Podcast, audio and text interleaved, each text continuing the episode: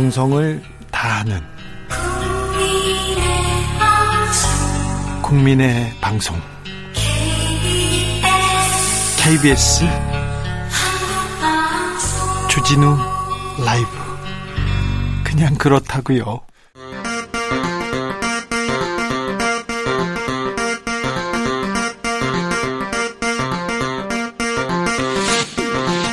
주진우 라이브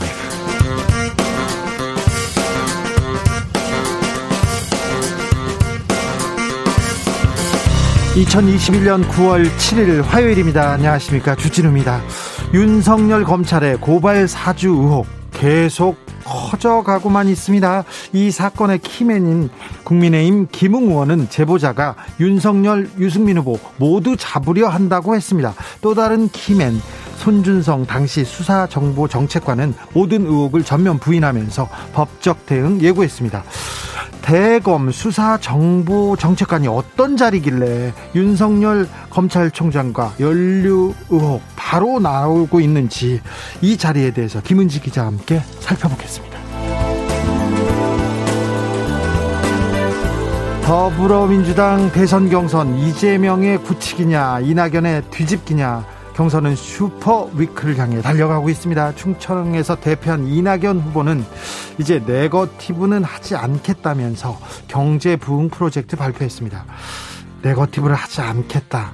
이 말을 하는 게 이게 제대로 된 전략인지 잘 모르겠습니다. 국민의힘 홍준표 후보는 국회의원을 100명 없애겠다고 했고요. 윤석열 후보는 일자리 공약을 내놨습니다. 최가박동에서 정치권 상황 들여다보겠습니다. 탈영병을 잡는 군무이탈 체포조 DP의 이야기를 다룬 드라마가 화제입니다. 군인 잡는 군인 이 탈영병 추격기에 특히 2030 세대들 열광하고 있는데요. 여야 대선 주자들도 내가 군대 바꾸겠다. 군대 문화 일수하겠다. 시청 후기 열을 올리고 있습니다. 2030 세대의 목소리 황희두 씨와 들어봅니다. 나비처럼 날아 벌처럼 쏜다. 여기는 주진우 라이브입니다. 오늘도 자중차에 겸손하고 진정성 있게 여러분과 함께 하겠습니다. 국내 코로나 백신 1차 접종률이 60%를 돌파했습니다. 오늘도 백신 접종하고 오신 분 계시죠? 오늘도 백신 맞으신 분 많을 거예요. 백신 접종 후기 들려주십시오. 오늘은 되도록 쉬시고요. 술 드시면 안 됩니다. 가을비가 내리고 있습니다. 어디서 뭐 하면서 이 가을 맞이하고 계신지 주진우 라이브 함께하고 계신지 알려주십시오. 여러분이 계신 곳 창밖 품격 전해주시면 더 감사하겠습니다. 샵 9730 짧은 문자 50원 긴 문자는 100원입니다. 콩으로 보내시면 무료입니다. 그럼 주진우 라이브 시작하겠습니다.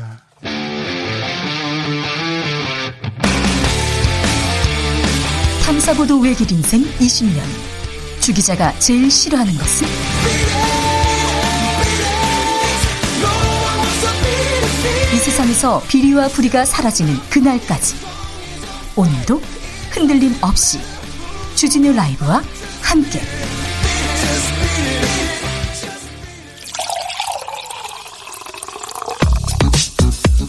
진짜 중요한 뉴스만 쭉 뽑아냈습니다. 줄 라이브가 뽑은 오늘의 뉴스 주스. 정상근 기자 어서 오세요. 안녕하십니까. 뉴스 시작하기 앞서 바로 잡을 내용이 있어 전해드리겠습니다. 어제 안진걸 소장과 생생민생통 코너에서 다자녀 장학금 관련된 내용 전해드렸는데요. 장학금 신청 기간은 9월 16일 목요일 18시 6시까지입니다. 다자녀 장학금은 대한민국 국적의 세자녀 이상 다자녀 가정의 모든 대학생 첫째, 둘째, 셋째 등 모든 대학생은 학자금 지원 구간 8분위 이내일 경우 다자녀 장학금을 지원받을 수 있습니다. 아, 8분위 이내가 뭐예요? 이렇게 물어보고 궁금하신 분들은 어, 자세한 내용 한국장학재단 홈페이지에서 참고하시면 됩니다. 8분위 이내 이런 말은 너무 어려워요. 공무원 분들 이런 말 좀 고쳐주십시오. 아무튼 자세한 내용 장학재단 홈페이지에서 참고하시면 됩니다. 자, 코로나 확진자 현황부터 살펴볼까요? 네, 오늘 코로나19 신규 확진자가 늘었습니다. 아, 모두 1,597명이 나왔는데요. 예. 어제보다 220명 정도 늘었고요. 이 지난주 화요일에 비해서도 200명 넘게 늘었습니다. 아, 지난주에 비해서도 200명 넘게 늘었습니다. 네, 화요일에 발표된 확진자 중에서 가장 많은 수이기도 하고요. 예. 어, 이 정도 증가 추세면 그 내일 확진자가 역대 최다를 기록할 수도 있다. 이런 우려가 나오고 있습니다. 아, 비수도권은 줄어들고 있습니다만 수도권에서 오히려 확산되는 상황인데요. 네. 인구 10만 명당 주간 하루 평균 확진자 수로 보면 수도권이 4.5명으로 비수도권의 배가 넘는 상황입니다. 수도권에 사람들이 많이 몰려 있는데 수도권 확산이 비수도권으로 우리는 퍼지는 경향이 있기 때문에 수도권에 계신 분들 좀 더 조심해 주셔야 합니다. 백신이 관건인데 백신 접종 상황 어떻게 되고 있습니까? 네, 오늘 오전 10시 30분쯤 전 국민 대비 최소 1차 접종자 비율이 60%를 넘겼다는 소식이 전해졌습니다. 아, 특히 어제 같은 경우에는 1차, 2차 접종자를 모두 합해서 137만여 명이 백신을 맞았는데요. 예, 하루 접종자 중에서는 가장 많은 수입니다. 그래요. 아, 방역 당국은 오늘과 내일 화이자와 모더나 백신이 580만여 회분이 들어올 예정이라면서 10월 말까지 국민 70%의 2차 접종까지도 문제없는 물량이 들어온다고 밝혔습니다. 580만여 분이 들어왔습니다. 화이자 모더나 언제 들어오나 들어오긴 하는 건가 막 계속 어, 걱정하던 언론이 걱정을 크게 했는데 걱정 없이 지금 어, 국민 70% 접종까지 문제 없다고 하니까 그냥 줄 서서 잘 맞으면 될 것 같습니다. 8113님께서 요새 20대에 아, 화이자 백신 잘 맞고 있는 것 같습니다. 대학가 근처 사는 주라통신원이 전달해 드립니다. 감사합니다. 네. 2320님께서 안녕하세요. 삼각지 분식집입니다. 어묵꼬치 끼우고 있는데요. 저 멀리 남산은 안개에 잠겨 있습니다. 조금씩 쌀쌀해지는 계절 다가옵니다. 어묵 드시러 오세요. 아, 알겠습니다. 네. 위드 코로나 이거 언제쯤 될까요? 이렇게 관심 있는 분들 많은데 정은경 질병관리청장 입장을 밝혔습니다. 네, 정은경 청장은 일상생활이 가능할 정도로 코로나19 유행을 통제하고 또 방역 지침을 완화하는 어, 이른바 위드 코로나 전환 시점을 10월 말로 예측했습니다. 어, 고령자 90% 이상 그리고 성인의 80% 이상 백신 접종이 10월 어, 말까지 최대한 완료하는 것을 목표로 하고 있다라고 했고요. 이후에 위드 코로나 적용을 해볼 수 있다고 판단하고 있다고 밝혔습니다. 네. 어, 정은경 청장은 청소년 백신 접종 계획에 대해서는 9월 중으로 세부 시행 계획을 마련하고 4분기 정도부터 접종을 시행하는 것을 목표로 하고 있다고 설명했고요. 다만 5에서 11세 소아 백신 접종에 대해서는 유효성, 안전성 입증이 전제돼야 하므로 아직은 검토하고 있지 않다고 밝혔습니다. 윤석열 검찰의 고발 사주 의혹. 아, 논란은 더 커져가고만 있습니다. 네, 윤석열 전 검찰총장 측이 이 고발 사주 의혹에 대해 강공으로 전환하고 있습니다. 예? 어, 의혹을 부인하는 입장에서 벗어나서 의혹을 제기한 그 인터넷 매체 뉴스버스가 인터뷰를 자, 짜집기 했다면서 이 보도의 신뢰성을 걸고 넘어지고 있는데요. 네. 어, 윤석열 캠프 종합 상황, 종합 상황 실장인 이 장재원 의원이 어제 국회 법제사법위원회에서 어, 공개한 녹취록을 보면 이 김웅 의원이 내가 고발장을 작성했다라는 취지의 주장을 했지만 어, 뉴스버스가 이를 보도하지 않았다라고 주장을 했습니다. 어, 김웅 의원이 작성을 했으니 애초에 고발 사주 의혹이 성립되지 않는다라는 것이 윤석열 캠프 측의 주장입니다. 아니 근데 뉴스버스의 발행인이 주진우 라이브에 나와서도 김웅 의원이 작성했다고 했다가 안 했다고 했다가 말이 계속 왔다 갔다 했다 이런 얘기를 하셨어요. 네, 이 김웅 의원도 지금 잇따라 언론 인터뷰에서 어, 본인이 제보자의 신원을 알고 있다라거나 네. 그 제보자가 국민의힘 사람이냐고 해야 하냐라며 이 제보자의 신빙성을 깎아내리고 있습니다만 국민의힘 당직자인 건 맞는데 그 사람을 국민의힘 사람이라고 해야 하나 이렇게 얘기했더라고요. 네, 다만 고발장을 본인이 작성했는지 아니면 전달 받았는지 기억이 나지 않는다라거나 어, 본인이 고발장을 받고 어디 넘긴 게 아닌데 이 조작이 됐을 가능성이 있다라거나 어, 본인이 제보자에게 보낸 다른 자료를 어, 손준성 검사에게 받은 것처럼 제보자가 조작했을 수도 있다라는 어, 모호한 답변을 계속 이어갔습니다. 계속 애매모호한 답변이 바뀌어 가고 있습니다. 그래서 국민의힘 쪽에서도 윤석열 캠프에서도 유승민 캠프에서도 김웅 의원이 좀 해명을 해야 되는데 해명을 제대로 해야 되는데 해명을 못 하면서 해명을 하면서 계속해서 논란이 커지고 있다고 합니다. 김웅 의원은 내일 기자회견을 가질 예정인데요. 네. 내일은 이렇게 어, 애매모호한 발언에서 좀 벗어나서 명확한 답변을 내놓을지 어, 지켜보겠습니다. 저희가 내일 상황도 자세히 취재해서 전해드리겠습니다. 이 검찰 내부에서 있었던 일이기 때문에 공수처가 맡아야 된다는 그런 얘기가 있어요. 네, 어, 윤석열 전 검찰총장의 고발 사주 의혹에 대해 고위공직자 범죄수사처가 수사 착수 여부를 놓고 검토에 나섰습니다. 어, 이미 한 시민단체가 윤석열 전 총장을 고발한 바 있는데요.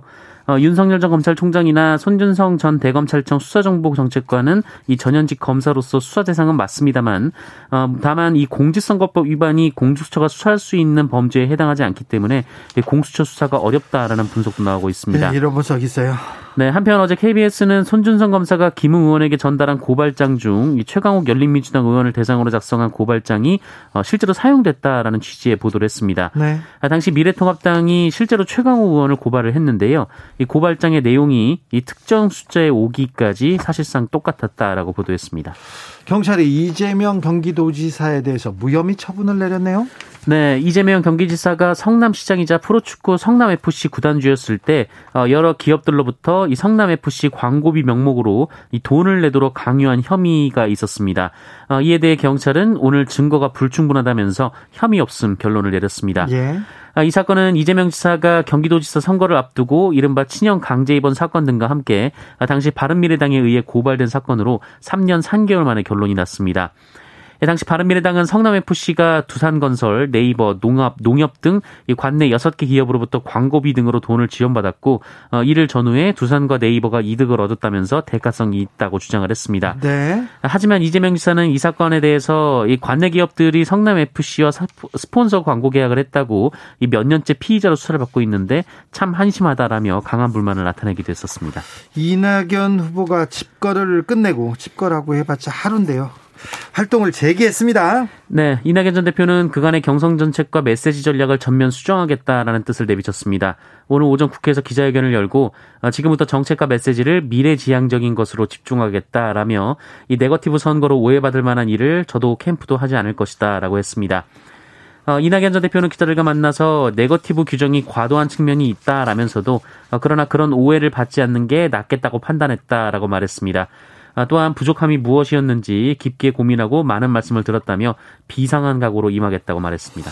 이낙연 후보는 도지사를 지냈고 총리를 지냈고요. 그리고 당대표를 지냈고 지금까지 해온 경험 그리고 능력 어, 보여주면 되는데 계속해서 네거티브에 좀 집중했는데 네거티브 과도한 측면이 있었다 하면서 이렇게 회군하는데 그전에는 과도하다는 걸 못 느꼈는지 어, 아무튼 정책을 내놓으면서 정책 대결로 정책으로 승부하겠다고 이낙연 대표가 어, 발걸음을 옮겼습니다. 전자발찌 살인범 강윤성 구속 송치됐습니다. 네, 위치 추적 전자장치 훼손 전으로 여성 두명을 살해한 혐의를 받는 강윤성이 오늘 서울 동부지검에 송치됐습니다. 아, 강윤성은 구치소로 이동하면서 송파경찰서 앞에서 기자들과 만났는데요. 이 구속영장 실질심사 당시 기자에게 발길질을 했던 강윤성은 어, 오늘은 피해자에게 사죄한다라는 말을 했습니다. 아, 다만 사실관계가 다르게 보도된 것이 많았다며 성관계를 거부해 살해한 게 아니라 금전적 문제로 범행했다라고 주장했습니다. 어, 강윤성은 끝내 마스크를 벗지 않았습니다. 이, 이 사실관계가 다르긴 했군요. 네, 서울 송파경찰서는 강윤성에게 살인, 강도살인, 살인 예비, 사기, 여신 그 전문 금융업법 위반, 어, 전자장치 부착 등에 관한 법률 위반 등 6개 혐의를 적용했습니다. 다른 그 전자발찌 성범죄자도 잡혔다고요? 네, 전자발찌를 끊고 잠적한 성범죄자 마창진이 종적을 감춘 지 17일 만에 붙잡혔습니다. 어, 어처구니 없게도 집에서 10분 거리에 있었다라고 합니다. 네. 경찰이 강용석 씨 등 유튜버들에 대한 체포영장을 집행하고 있습니다. 네, 경찰이 유튜브 채널 가로세로 연구소 출연진에 대한 체포영장 집행을 시도 중입니다. 서울 강남경찰서는 가세현 출연진인 강용석 변호사와 김세희 전 MBC 기자 등의 체포영장을 집행하기 위해 두 사람의 집을 찾았는데요. 하지만 두 사람은 영장 집행에 불응해서 대치 중인 것으로 전해졌고 다만 김용호 씨는 체포한 것으로 전해지고 있습니다. 가세현 관계자는 이 사실을 유튜브를 통해 알리면서 이 시청자분들은 저항을 함께 해달라 뭐 이런 말을 하기도 했는데요. 어, 이날 영장 집행은 그간 유튜브 방송과 관련해 명예훼손 등 어, 혐의로 피소된 가세현 관계자들이 경찰 조사에 불응하면서 이뤄진 것으로 알려졌으나 네. 어, 경찰은 정확한 체포영장 집행 사유를 밝힐 수 없다라고 했습니다. 경찰이 조사받아라, 검찰이 조사받아라, 그래서 나와라 이렇게 하면 응해야 됩니다. 그래서 불응해서 지금 체포영장이 지금 집행되는 것 같은데요.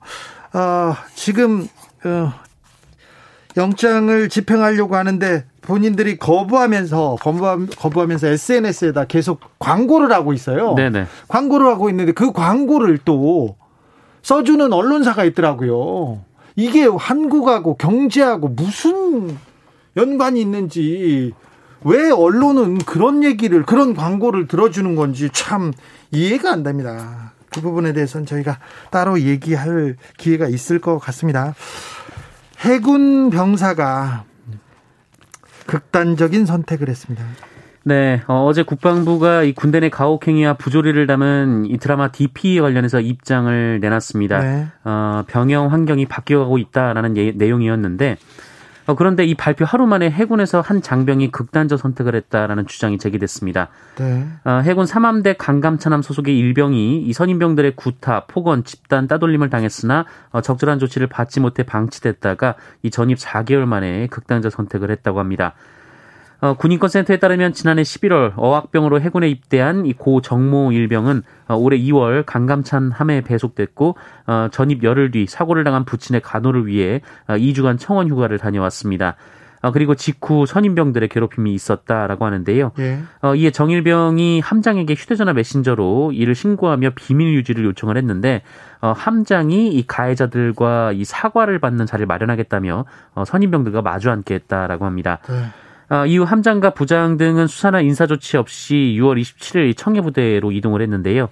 군인권센터는 해군이 즉시 가해자의 신상을 확보하고 강감찬 함의 함장, 부장을 소환해 부함장을 소환해 수사해야 한다라고 강조했습니다. 드라마 DP를 보면 탈영하는 사람들 다 이유가 있고 물론 탈영은 불법입니다. 법, 범죄입니다만 이게 다 이유가 있고 이 가혹 행위를 견디다 못해서 이렇게 아 극단적인 선택까지 갔는데 이 문제도 좀 그런 연장선상에서 좀 살펴봐야 될 것 같습니다. 우리 군이 새로 어, 태어나고 새로 이렇게 조금 과거의 악습을 끊는 그런 계기로 삼아야 할 때인 것 같습니다. 지금이 온 국민들이 그, 그 부조리를 끊을 아, 병영 부조리 가혹행위를 끊을 근절할 기회로 생각하는 것 같습니다. 그래서 다 관심이 많습니다. 그래서 이 문제가 어떻게 처리되는지 국민들이 두 눈 뜨고 쳐다보고 있으니까 군에서 명확하게 좀 사실관계를 밝혀 주십시오.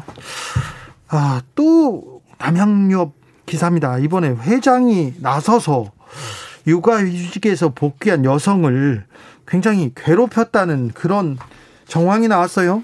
네, 남양유업에서 근무하는 한 여성 팀장이 육아휴직을 낸 후에 보직해임이 됐고 복직 후에는 물류 창고로 발령났다 이런 보도가 나왔습니다. 네. SBS 보도였는데요. 지난 2002년 이 광고팀으로 입사한 최모 씨가 입사 6년 만에 최연소 여성 팀장에 오른 뒤 이 마흔이 넘는 나이에 첫 아이를 출산하고 2015년 육아휴직을 냈다고 합니다. 예. 어, 그런데 돌아보니 회사가 통보 없이 보직해임을 했다라는 겁니다. 어, 그리고 택배실과 탕비실 사이에 있는 책상에서 단순 업무를 했다 이렇게 주장을 했는데요. 어, 이에 2017년 노동위원회에 부당 인사 발령 구제 신청을 냈고 어, 회사는 이 최 씨를 경기도 고양 물류센터로 발령낸 뒤 어, 불과 1년도 안 돼서 출퇴근만 5시간이 걸리는 이 천안의 물류 창고로 발령냈다고 합니다. 어, 남양유업은 인사 발령이 업무상 필요했고 생활상 불이익도 없었으며 협의 절차도 거쳤기에 정당하다라는 입장을 밝혔는데 어, 그런데 SBS가 녹취록을 하나 공개를 했습니다. 예. 이 홍원식 회장이 이 최모 씨에게 압박을 넣으면서도 법망은 피해가라 이런 지시를 했다는 내용인데요.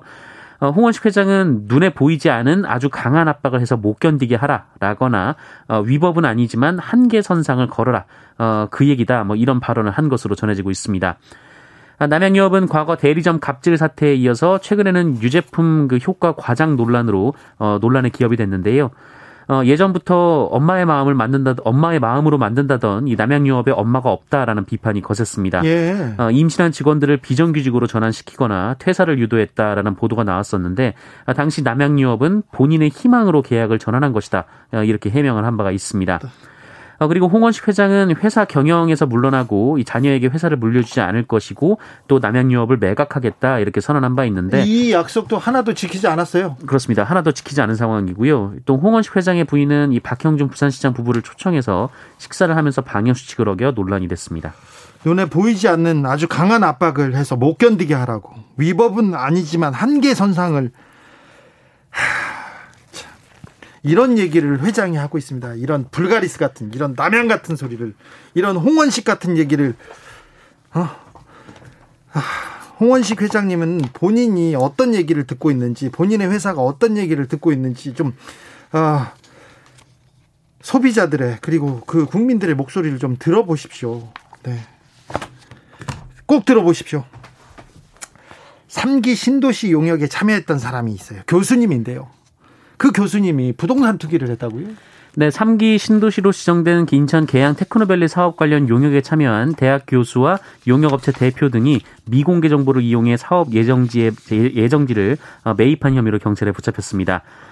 어, 이 대학 교수 40대 A씨와 용역업체 대표 50대 B씨 등 두 명은 검찰로 송치가 됐는데요. 어, 이들과 함께 미공개 정보를 이용해 사업 예정지를 사들인 이 B씨의 지인 등도 같은 혐의로 검찰에 넘겨졌습니다. 예. 어, 이들은 2018년 한국토지주택공사가 발주한 계양 테크노밸리 사업의 타당성 용역에 연구위원으로 참여했다가 얻은 미공개 정보로 사업 예정지를 매입했고 이들이 산 토지는 현재 매매가로 약 16억 원 정도인 것으로 파악이 됐습니다.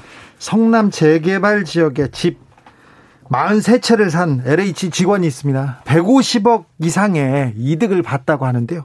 이 직원은 구속됐습니다. 200억 원 상당의 마약 밀매 조직 검거됐습니다. 네, 이 강원경찰청 마약수사범죄대는 마약 범죄 수사대는 이 마약류를 대량 유통한 40대 A씨 등 판매책 14명을 마약류 관리에 관한 법률 위반 혐의로 구속했다고 오늘 밝혔습니다. 어, 그리고 이들에게서 마약을 구매해서 투약한 37명을 붙잡아서 상습 투약자 4명을 함께 구속을 했습니다. 어, 경찰이 A씨 등으로부터 확보한 마약이 필로폰 6.2kg, 케타민 791g, 합성대마 2.1kg, 엑스터시 1344정, 어, 대마 167g 등인데요.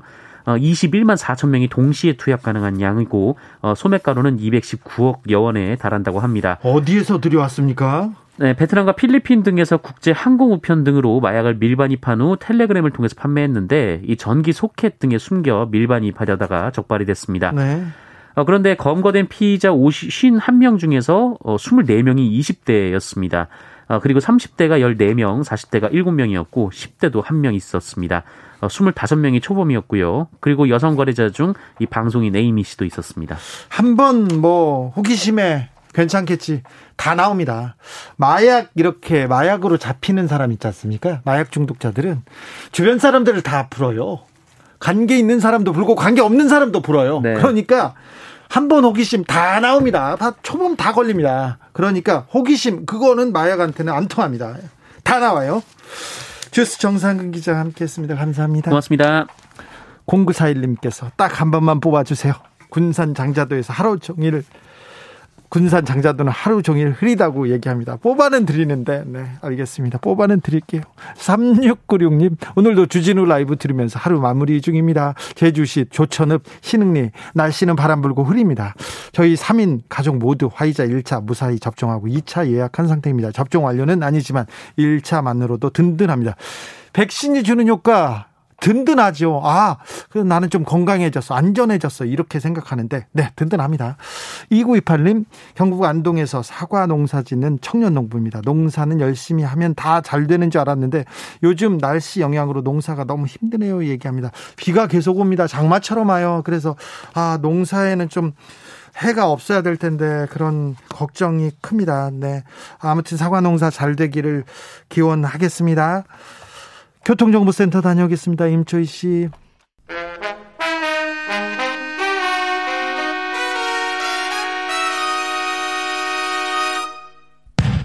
주진우 라이브 돌발 퀴즈. 오늘의 돌발 퀴즈는 객관식입니다. 문제를 잘 듣고 정답을 정확히 적어 보내주세요. 오늘의 문제. 최근 우리 군이 국산 잠수함 발사탄도 미사일, 즉 SLBM의 잠수함 시험 발사에 성공한 것으로 알려졌습니다. 군 소식통에 따르면 해군의 3,000톤급 잠수함에서 SLBM을 발사하는 수중 사출 시험에 성공하면서 사실상 세계 여덟 번째 SLBM 보유국이 됐다고 하는데요.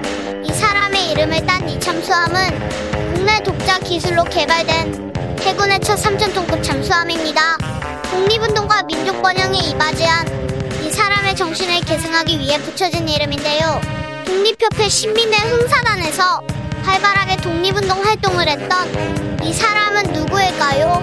특 힌트 서울시 강남구에 이분에 호를당 공원도 있습니다. 보기 드릴게요. 1번 도산 안창호 2번 백방 김구 다시 한번 들려드릴게요.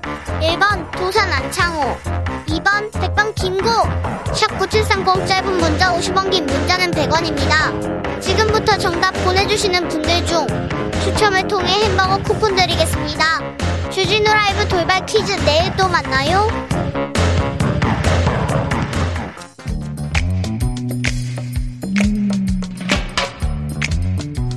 오늘의 정치권 상황 깔끔하게 정리해 드립니다. 여당 야당 크로스 최가 박당 박과 함께 제가 박당 여야 최고의 파트너입니다. 주진우 라이브 공식 여야 대변인 두 분 모셨습니다. 박성준 더불어민주당 의원 어서 어서 오세요. 네, 안녕하세요. 최형두 국민의힘 의원. 네, 안녕하십니까? 네. 바쁘시죠? 네, 네, 정치 하나도 없네요. 최형두 의원님께서는 어떤 일로 바쁘시죠? 예. 언론중재법 계속 제가 이제 예결위원이어서 네. 아, 오늘 열렸죠. 예결이 계속 음. 하고 있고요. 네. 또 소위까지 또 해야 될 것 같고. 네. 근데 오늘 내일 이제 저희들이 첫 번째 8인 회의, 네. 언론중재 8인 회의를 이제 첫 회의를 합니다. 네. 그 오늘 우리도 저 외부 전문가 두 명 두 분을 발표를 했고요. 예. 그 회의라든가 그 뭐 연락 같은 거 하느라고 네. 경황이 없었습니다. 박성준 의원은 어우 법사위 지금 네, 법사위였어요. 어제. 아유 어제 오늘 어제 치열했습니다. 치열했죠? 예, 예. 어제 오후 2시부터 열려 가지고 뭐 의사진행 발언하면서 한 2시간 지나갔고요. 네. 4시부터 본격적인 질의가 해서 어제 9시 반에서 한 10시 사이에 끝났습니다. 네. 뭐 윤석열 검찰총장 이제 가- 고발 사주 의혹과 관련된 내용인데 네. 이 사건을 좀 정리할 필요가 있을 것 같아요. 네. 어제도 워낙 쟁점이 됐는데 네. 이 내용을 좀 제가 육하원칙 관련된 부분으로 참 성- 정리를 해보면 네. 누가 등장한다냐면 손준성 수사정보정책기획관 네. 그러니까 이제 검사죠. 그리고 김웅 당시의 어, 후보였습니다. 네. 지금 현 의원이고요. 네. 언제 했냐면 2020년 4월 3일과 4월 8일 날 시점이 딱 등장하고요. 총선 직전입니다. 어떤 거였냐면 이 고발장이 등장하는 건데 어, 총선을 앞둔 시점에서 손준성 검사가 여권 정치인과 또 한동훈 검사장 또 윤석열의 그 장모 부인을 취재했던 기자들을 대상으로 해서 고발장을 작성해서 누구에게 전달했냐면 김웅 후보 그러니까 검사 출신인 김웅 후보에게 전달을 했다. 그래서 어떻게 전달했냐면 이게 매우 중요합니다.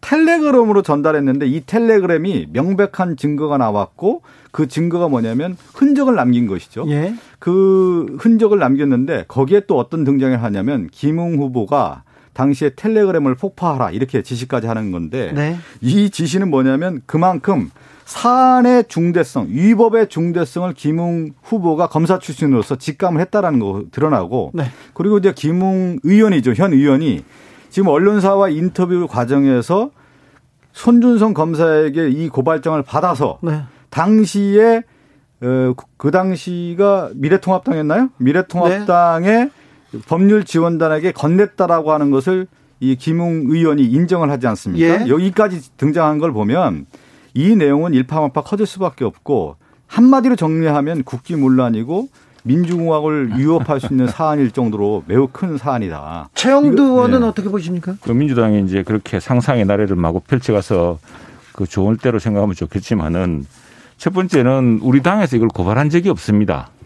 미래통합당은 했어요. 아, 나중에. 아니 그거는 다른 사건이고 다른 사건이고 이 아닙니다. 우선에 뭐 이런 고발장 해드리겠습니다. 고발장 사건으로 한 적이 없고 예. 또 하나는 저 이제 이래서 이제 저 점점 더 사실은 저희들은 이제 기시감이라 그러죠. 이미 본 거 작년에 재작년에 본 거 또 보고 있는 겁니다. 이게 뭐 윤석열 한 사람을 맞춰 가지고 오온적을 해주는데 저는 결과적으로는 윤석열 총장 다시 띄워주기로 기결될 거라고 봅니다. 왜냐하면 윤 총장이 지금 여러 가지 콘텐츠 문제로 뭐 우리 여기도 몇 번 했지만 저 무슨 그 뭡니까 통화주의자 뭐 프리드만이 뭐니 이런 이야기가 구설수설고 했는데 윤 총장이 제일 잘하고 윤 총장이 제일 핍박받았던 대목이 다시 이제 등장하게 되는 건데 아이고 그게 문제됐으면 지난 1년 상안에 그렇게 여- 온 여권이 동원돼서 십자포화를 퍼붓고 다음에 뭐 판사 무슨 그 사찰한다고 해서 그, 그 대금에 압수수색하고 했을 때 왜안 났겠습니까? 그래서 그 지켜봐야 되지만은 지금 오락가락 말 하나 하나 가지고서 큰 그림을 그리시다가 아니, 태산명동 서일필 될 수가 있습니다. 정리를 네. 좀 해야 되겠습니다. 예, 그 예. 고발이 안 됐다고 얘기했지만 어제 KBS 보도와 관련된 부분이 나오는데요. 어, 국민의힘 전신인 미래통합당이 2020년 8월에 어, 최강욱 열린민주당 의원 등을 명예훼손 등의 혐의로 이제 고발을 하는데 이 고발장의 내용이 매우 중요해요. 김인, 김웅 국민의힘 의원이 2020년 4월 3일과 8일에 두 차례 걸쳐서 미래통합당 법률지원단에 전달한 고발장의 내용과 8월에 그 고발한 내용이 일치합니다. 그래서 이 고발로 인해서 최강욱 의원은 고발된 지 4개월 만에 검찰에 의해서 기소가 되는 사건인데 이 명백하게 드러나는 거고요. 그러면 잠깐만 한번 더 설명을 드리고요. 네, 네, 손중선 그 당시 수사정보정책기획관 같은 경우는 이 수사정보정책기획관이 어떤 역할을 하냐면 검찰총장의 수종 노릇을 하는 겁니다. 정보 수집뿐만 아니라 관련된 모든 정보를 보고하는 보고책의 핵심이라고 할 수가 있는 거예요. 옛날에 범정기획관 아니에요? 그렇죠. 범정기획관인데 그러면 우리가 어떤 얘기를 하냐면 개인의 일탈에 의해서 이것을 할 수 있느냐? 이건 그렇지 않다는 거죠.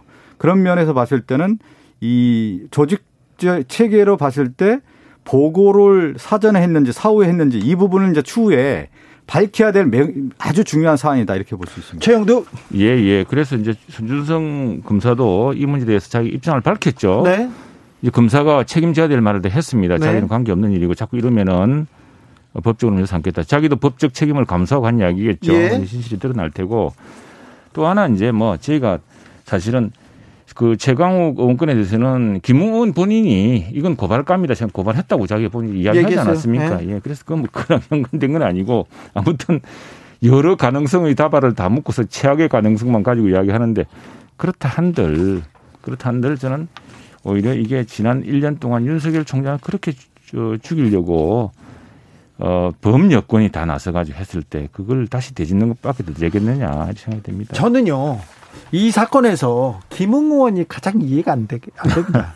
그렇죠. 김웅 의원이 키메, 키메이 된 거죠. 키메이죠. 그래서 김웅 게이트 됐습니까? 그래서 네. 김웅 의원이. 본인이 뭐라고 했냐면요. 제보자가 윤석열, 유승민 둘 다 잡으려고 하는 것 같다. 이렇게 얘기도 하고 네. 고발장 내용 다 사실일 수도 있다.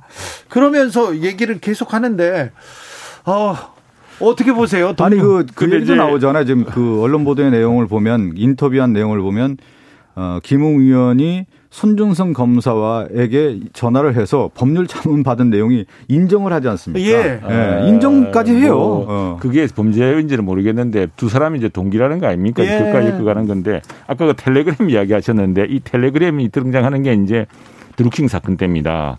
근데 사실 텔레그램은 이 폭파이프로 안 남아요. 안 남는데 안 네. 그게 왜 그러면 드루킹 때 텔레그램 흔적이 남았느냐? 김경수 지사랑 통신했던 내용을 드루킹 쪽에서 전부 사진을 찍어가지고 자기 조직원들한테 내가 이렇게 긴밀하게 통하고 있다는 걸 증거로 남기는 바람에 남겼던 겁니다. 그래서 그 뭐 그게 등장한다는 것이 조작이니 뭐니 그것도 곧 수사로 쉽게 드러날 문제이기 때문에 아무튼 김웅 의원은 할수 없고요. 네. 김웅 의원은 제가 이것도 하나 또 정리를 해야 되는 게 뭐냐면 예? 지금 아까 텔레그램 얘기를 지금 그 최영진 의 음. 얘기해서 그러는데 이번에 증거가 나온 것 중에 하나가 뭐냐 손준성 보냄이라고 하는 음. 텔레그램 캡처 화면이 등장해요. 그리고 음. 고발장과 함께 첨부 자료가 있는데 음. 어제 야당 의원들이 계속 얘기하더군요. 이게 증거 자료의 오류성에 대한 얘기를 하는데 음. 텔레그램을 잘 안 써보셨나 봐요. 텔레그램을 보내면 보낸 사람 이름이 뜨지 않습니까? 그게 명백하게 등장하기 때문에 이 사실로서 입증이 되는 거고 그 잠깐만요.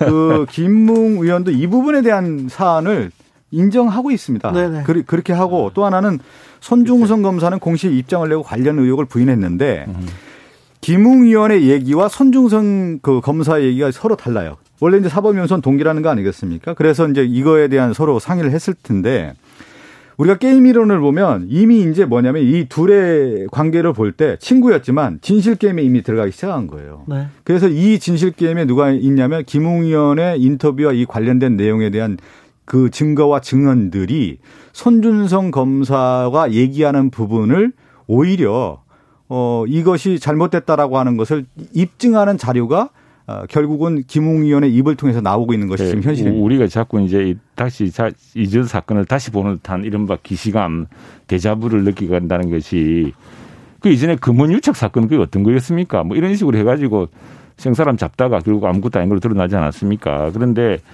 지금 그 이제 텔레그램 이야기 됐으니까 텔레그램을 보낸다는 사람 이름을 예, 근데 자기가 마음대로 쓸 수가 있습니다. 우리 카톡에서 이름 바꾸듯이 텔레그램 그렇게 네, 있거든요. 그건 가능합니다. 예, 예. 그래서 이제 그거는 뭐 그 자체로 확정적이라고 하기는 어려운데 요는 손준성 검사하고 김웅 의원의 말이 있기 때문에 그리고 손준성 검사에 대해서는 대검에서 지금 감찰을 하고 있, 죠 네, 감찰하고 있죠. 그건 나올 거니까 검, 지켜보십시다. 네, 검찰에서 감찰 내용을 빨리 빨리 조금 밝혔으면 하고요. 안 되면 어, 수사기관에서 밝혀줬으면 합니다. 저는 어제 법사위 열렸을 때 그 박봉계 장관에게 질의를 할 때 그, 런 얘기였습니다. 감찰 단계에서 빨리 수사 단계로 전환을 해서 예.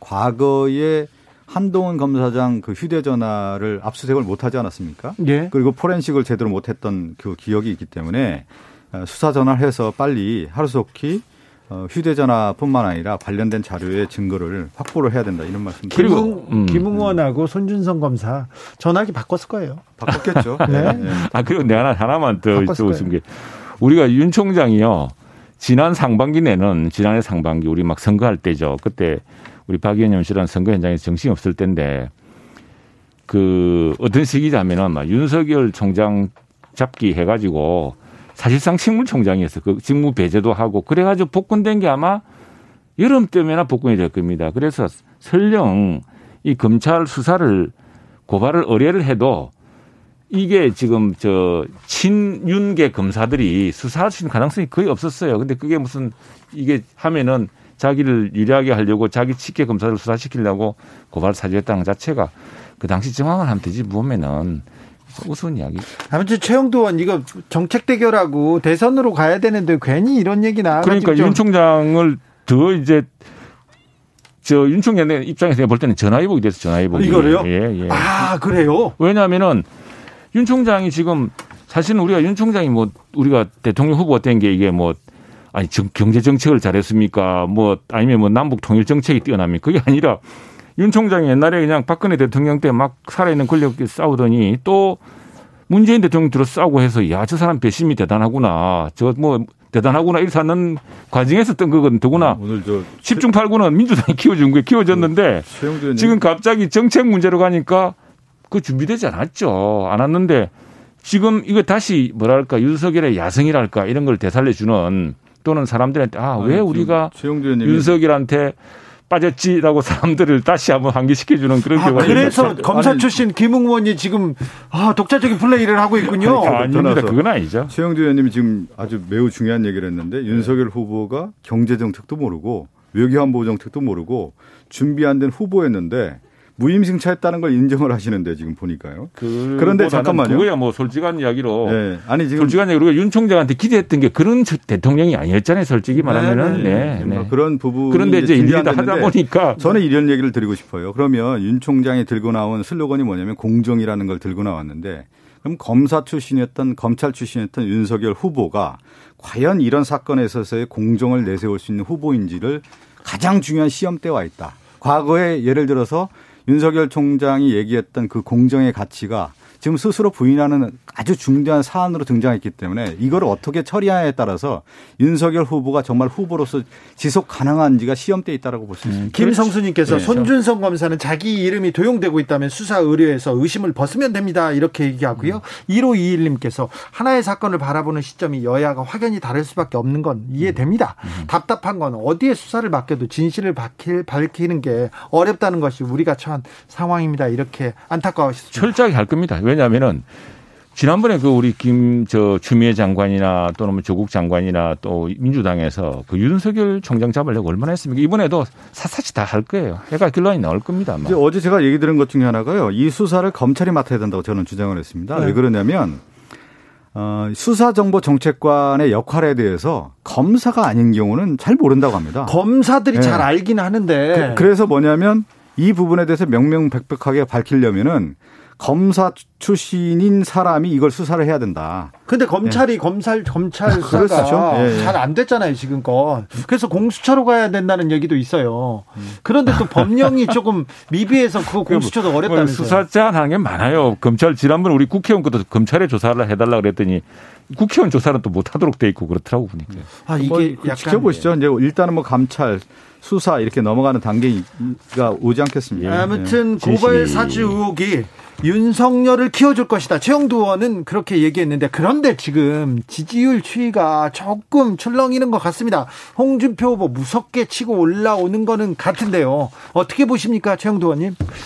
그거는 이제 우리 저는 뭐 나쁘지 않다고 봅니다. 우리 당이라고 출렁출렁되면 이게 흥행이 되지 않습니까? 네. 그리고 또 여론조사에 따르면은 그 우리 당에서 좀 보기 힘들었던 그런 현상들 호남의 지지 강세라든가 또는 뭐 20대, 30대, 40대의 강세라든가 이런 거 있으면은 그 당의 시너지로 되겠죠. 저는 기대 그렇게 기대하는데 요는 그러나 이게 이제 그 지금 문제는 윤석열 총장으로 이게 이 문제가 홍 대표, 홍준표 대표로도 이게 상당히 불리한 상황인 것이 모든 초점이 윤석열로 갔습니다. 다시 또 예. 그런데 여기서 이제 그럼 홍준표 대표의 입장이 애매해져요. 그러면 여기서 윤석열 뒤통수를 쳐야 될 것이냐 아니면은 당의 입장에서 지금은 홍준표 후보는 앞통수를 계속 때리고 있어요.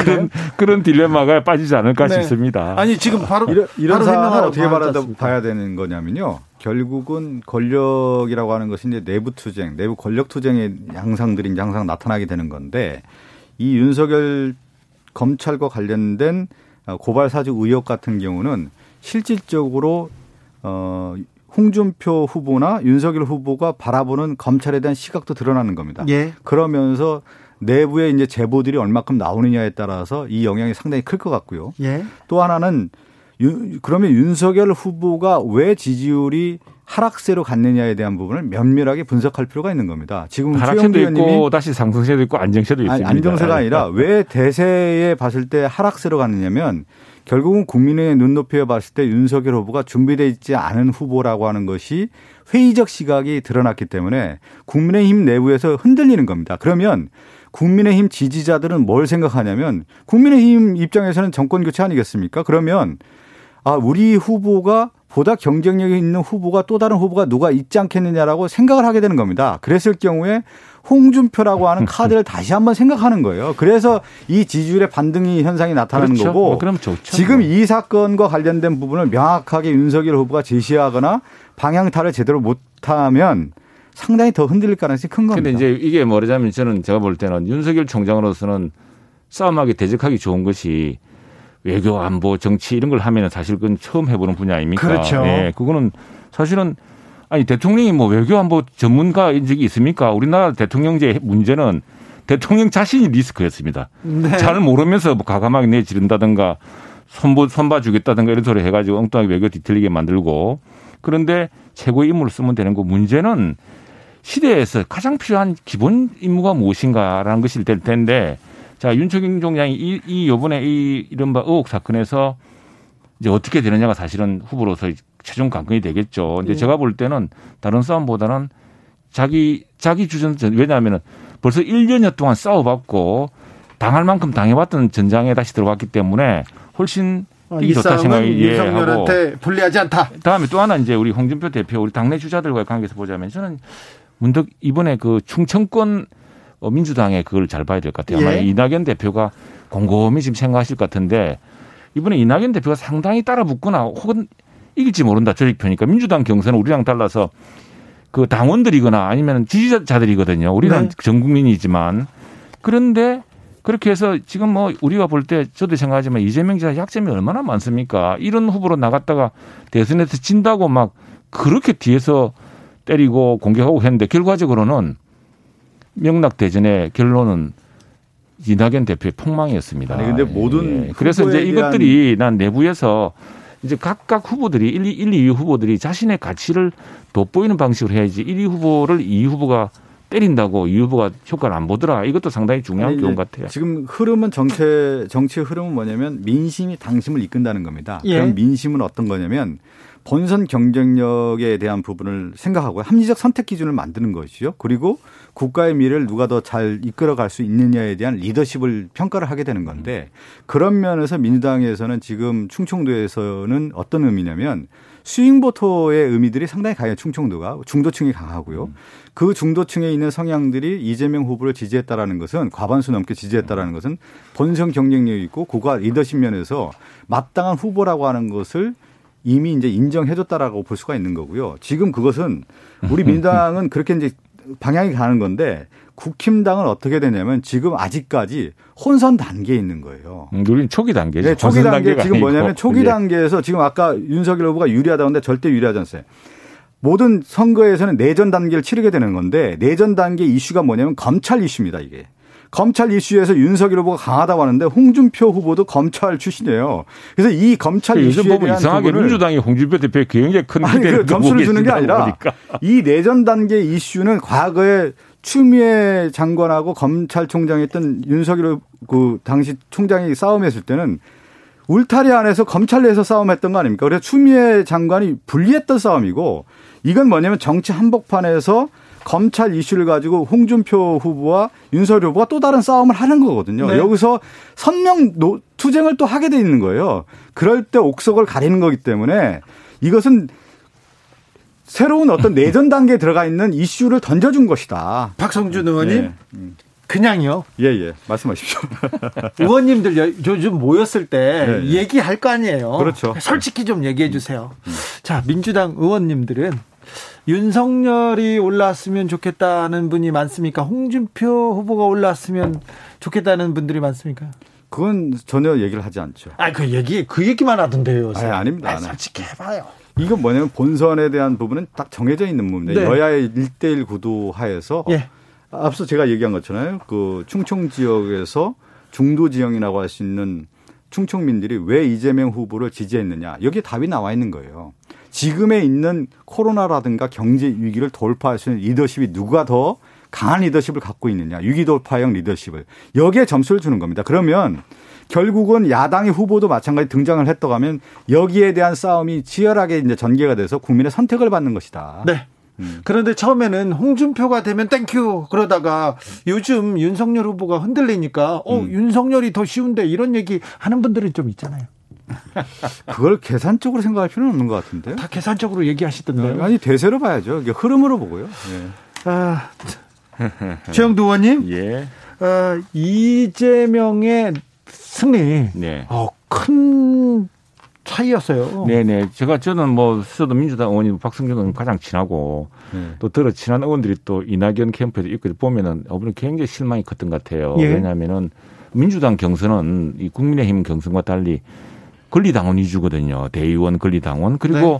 투표하겠다고 한 국민 그러니까 일반 선거인단이죠. 이- 이 선거인단도 이지만 민주당에 관심이 있는 선거인단입니다. 그렇죠. 예, 일반인이 아니고 네. 일반 일반 당원은 아니지만 근데 사실은 압도적으로 권리당원과 대의원의 싸움이죠. 그래서 이건 오히려 사실은 뭐 친문이며 뭐며 보면은 이낙연 후보 쪽이 셌기 때문에 충청도에서 해볼 만하다 생각하고 다음에 광주로 넘어가면은 또 한 번 발판을 끌어서 그래서 조직 선거에서는 좀 가능성이 있지 않겠나 생각했던 것 같은데 대단히 충격을 받았을 겁니다. 이번에 절반도 안 그렇죠. 되는 그것 때문에. 이번에 저- 그런데 제가 네. 박, 우리 박 의원님 말에 일부를 수긍을 하는데 이게 이제 여론조사랑 크게 여론 분석 전문가들 말하고 일치를 해요. 결국에는 지금 여론조사를 보면은 정권 교체냐, 정권 연장이냐, 이제 이 문제인데 민주당 내에서도 지금 상태로는 안 된다. 그러니까 민주당의 새로운 주자가 필요하다는 이런 인식 같은 그게 이제 친문이랑 관계가 좀 멀어 보이는 이재명 지사를 선택하게 된 계기가 아닌가라는 분석이 많고. 네. 네네. 거기에다가 뭐 그리고 또 하나는 이재명이 나가면 무조건 떨어진다고 생각하는 민주당 사람들이 많습니다. 약점 때문에. 왜 그러세요? 그런데 아니, 많죠. 그래서 그걸 지금 지난 경선 내내 네, 저 명락 대전이나 낙명 대전인지 또 정책인 뭐 모두 그것만 공격했지 않습니까? 그런데 그게 아니더라. 이, 이 당원들 판단은 다르더라는 거 아닙니까? 이 9663님께서 토론하다 보면 국민들은 대선 주자 옥석 가릴 줄 압니다. 토론 빨리 합시다 얘기하는데 국민의힘은 토론 하긴 합니까? 이게 지금 문제는 12분이 초기당에 남아있어요. 지금은 민주당 6분이 하고 있죠. 그래서 우리도 빨리 좀 초기당에 12분이 하면은요. 1대1 토론해도 이게 1분씩 주고받아도 12 아니, 곱하기 저는 2 하면 뭡니까? 조합을 저 이렇게 복잡하게 되고 해서 국민의힘의 선거관리위원회의 어설픈 방식이에요. 그러니까 빨리빨리 12명을 초기를 했다라는 하고. 것은 제대로 하지 않겠다라는 뜻입니다. 아니, 아니, 왜 그러냐면 선거 준칙을 충분히 만들어서 얼마든지 할 수 있는 건데 8, 제가 볼 때 12명 누구나 지원하는 사람을 받아들였다는 것은 그만큼 열린 수- 정당이니까. 열린 정당입니까? 아니 누구나 기회를 두고 장 장승민 의원도 들어오시고 제대로 된 어떤 장치가. 없다라는 네. 거죠. 그것을 리더십을 확보하지 못했다는 겁니다. 그거 하나로도 볼 수 있는 겁니다. 국민의힘 룰의 전쟁은 이제 끝났습니까? 이제 룰은 정해졌습니까? 그렇죠. 처음에는 사실은 그 우리는 이게 세상에 없는 특별한 룰입니다. 우리 당이 그만큼 자신감이 있는지 모르지만 어느 당이든 초기 단계에서는 당원대 의사가 중요하거든요. 근데 우리는 이제 12명 되고 많은 의원 저 후보들이 있다 보니 그래 모르지만 첫 번째 8명을 이제 고르는 첫 번째 1차 컷업에서 전부 다 100% 국민을 하기로 했던 겁니다. 했던 건데 아 그러니까 저 지역에서 생긴 일인데 뭐 당원 가입한 우리는 뭐냐? 우리는 당비만 내고 이런 단계에서 몰라. 뒤에는 물론 본선 경쟁이기 때문에 국민 여론 반영해도 모르지만 초기 단계에서조차도 투표권 안 주느냐 뭐 그것 때문에 우리가 20%가 30% 주기로 했습니다. 최가박당 박성준 최영준 두 분 감사합니다. 예. 고맙습니다. 감사합니다. 저희는 잠시 쉬었다가 6시에 2부에서 돌아오겠습니다.